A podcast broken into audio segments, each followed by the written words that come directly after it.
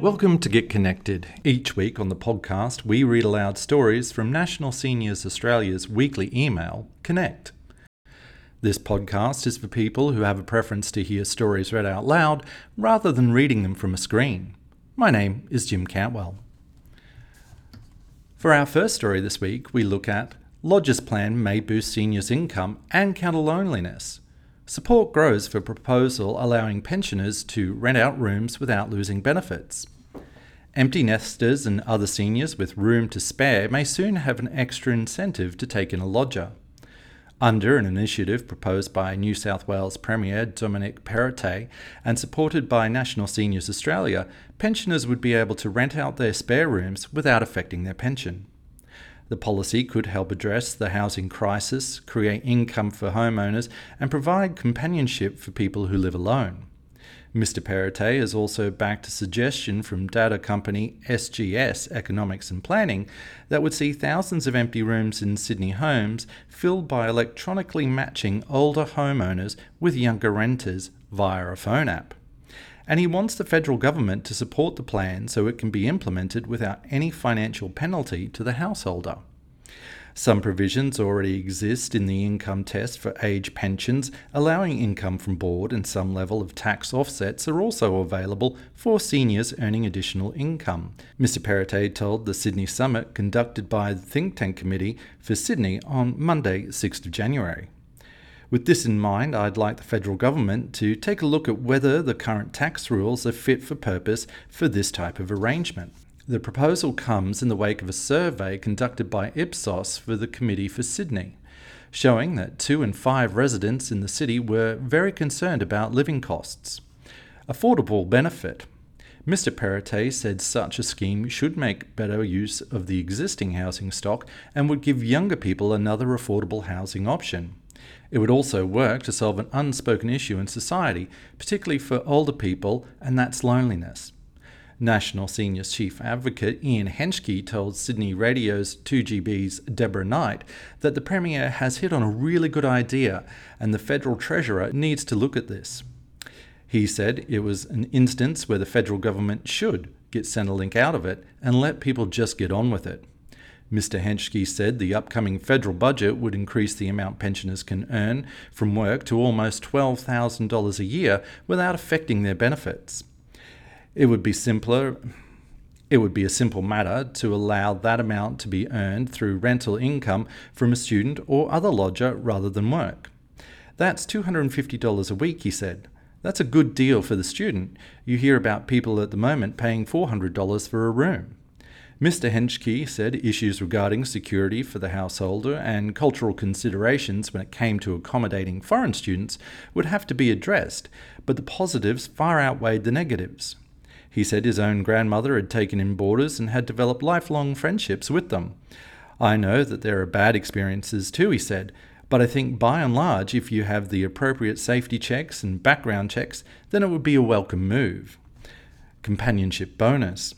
Mr. Henschke agreed with Mr. Perrottet that the proposal would also address loneliness among older people who live by themselves. In some cases, lodgers could also help with shopping and chores around the home.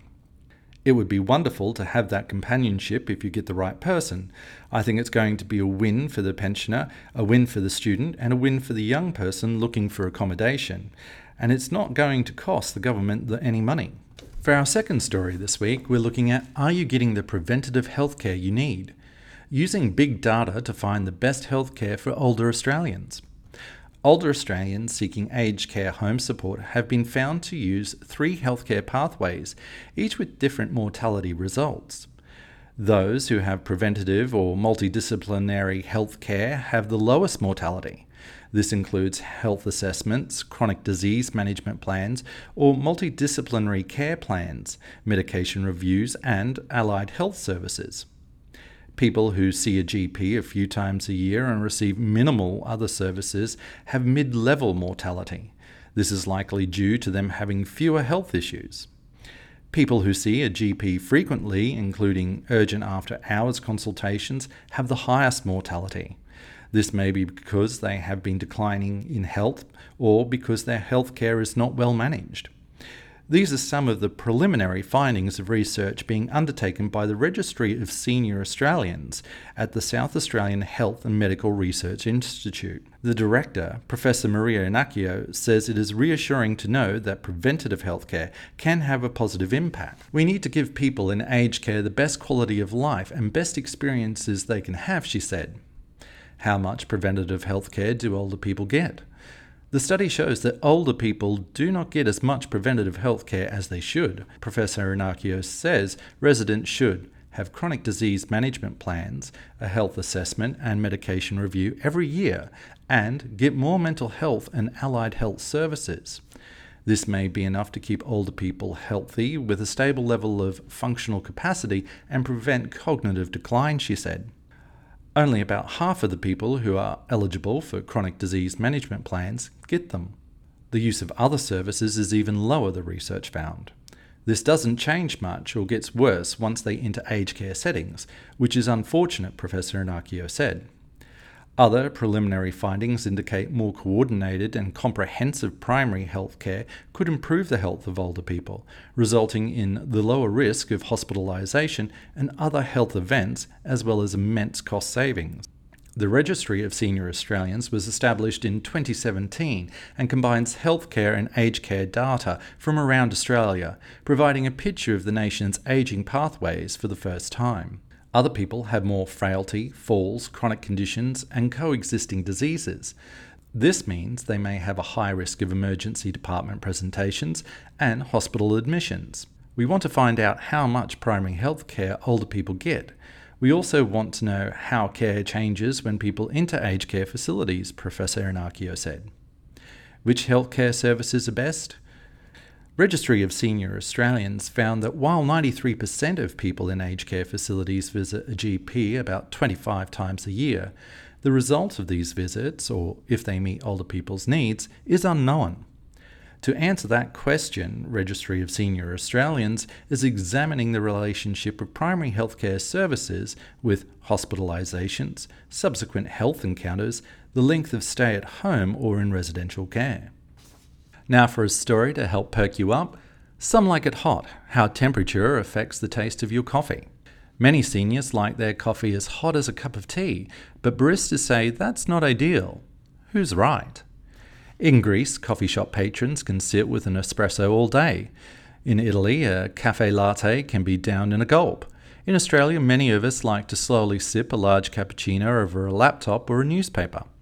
In Italy, the coffees are invariably served lukewarm because the customers are hurrying to their next appointment or for the bus, and a scalded throat is best avoided. But not every customer is the same, so baristas have a tough job getting it right for everyone. Many older Australians like theirs hot because they want it to last a good while before it gets cold. However, asking for extra hot can get you some strange glares from cafe staff. That's because the temperature is important to the overall flavour of coffee. Baristas have been taught that there is an optimal temperature and making extra hot coffee changes its taste. It may be regarded as snobbery, but they see it as a matter of professional pride, like a chef who refuses to serve steak well done. Optimum flavour temperature. Even the experts disagree about the best temperature for a coffee to optimize its taste. Of course, there is a distinction between the brewing temperature and the serving temperature, and the latter can change if the coffee is brought as a takeaway for later consumption. The online coffee detective is among those who believe coffee should be served between 70 to 80 degrees Celsius and notes that most people like it at the higher end of that scale. But drinking coffee that's too hot can be a health hazard. In their academic paper on the subject, Frederica Brown and Kenneth Diller say hot beverages are often served between 71 and 85 degrees, noting that brief exposure to liquids in this temperature can cause significant scald burns. However, they add hot beverages must be served at a temperature that is high enough to provide a satisfactory sensation to consumers. After reviewing the evidence, they conducted that the optimal drinking temperature was 57.8 degrees Celsius. Many Australians would say that's too cool, although it's been pointed out that we're traditionally a nation of tea drinkers, and that may have affected our opinion on how warm a hot beverage should be. The Milky Way. Tea is almost always made by infusing boiling water, but coffee can be made in several ways, and steamed milk is the critical ingredient that converts an espresso into a latte, cappuccino, or flat white. Delivered the correct way, the milk alters the taste of the coffee. Too hot and the lactose in the milk is broken down, making it too sweet for some people. Heating it too quickly can also burn the coffee, giving it an unpalatable taste. Thank you for listening to the podcast. If you found value in the news stories presented, more information about National Seniors Australia can be found on our website at www.nationalseniors.com.au. There you can find more news stories like these, along with information about our advocacy work for older Australians, the value of becoming a National Seniors Australia member. We'll be back next week with another Get Connected podcast. Until then, take care.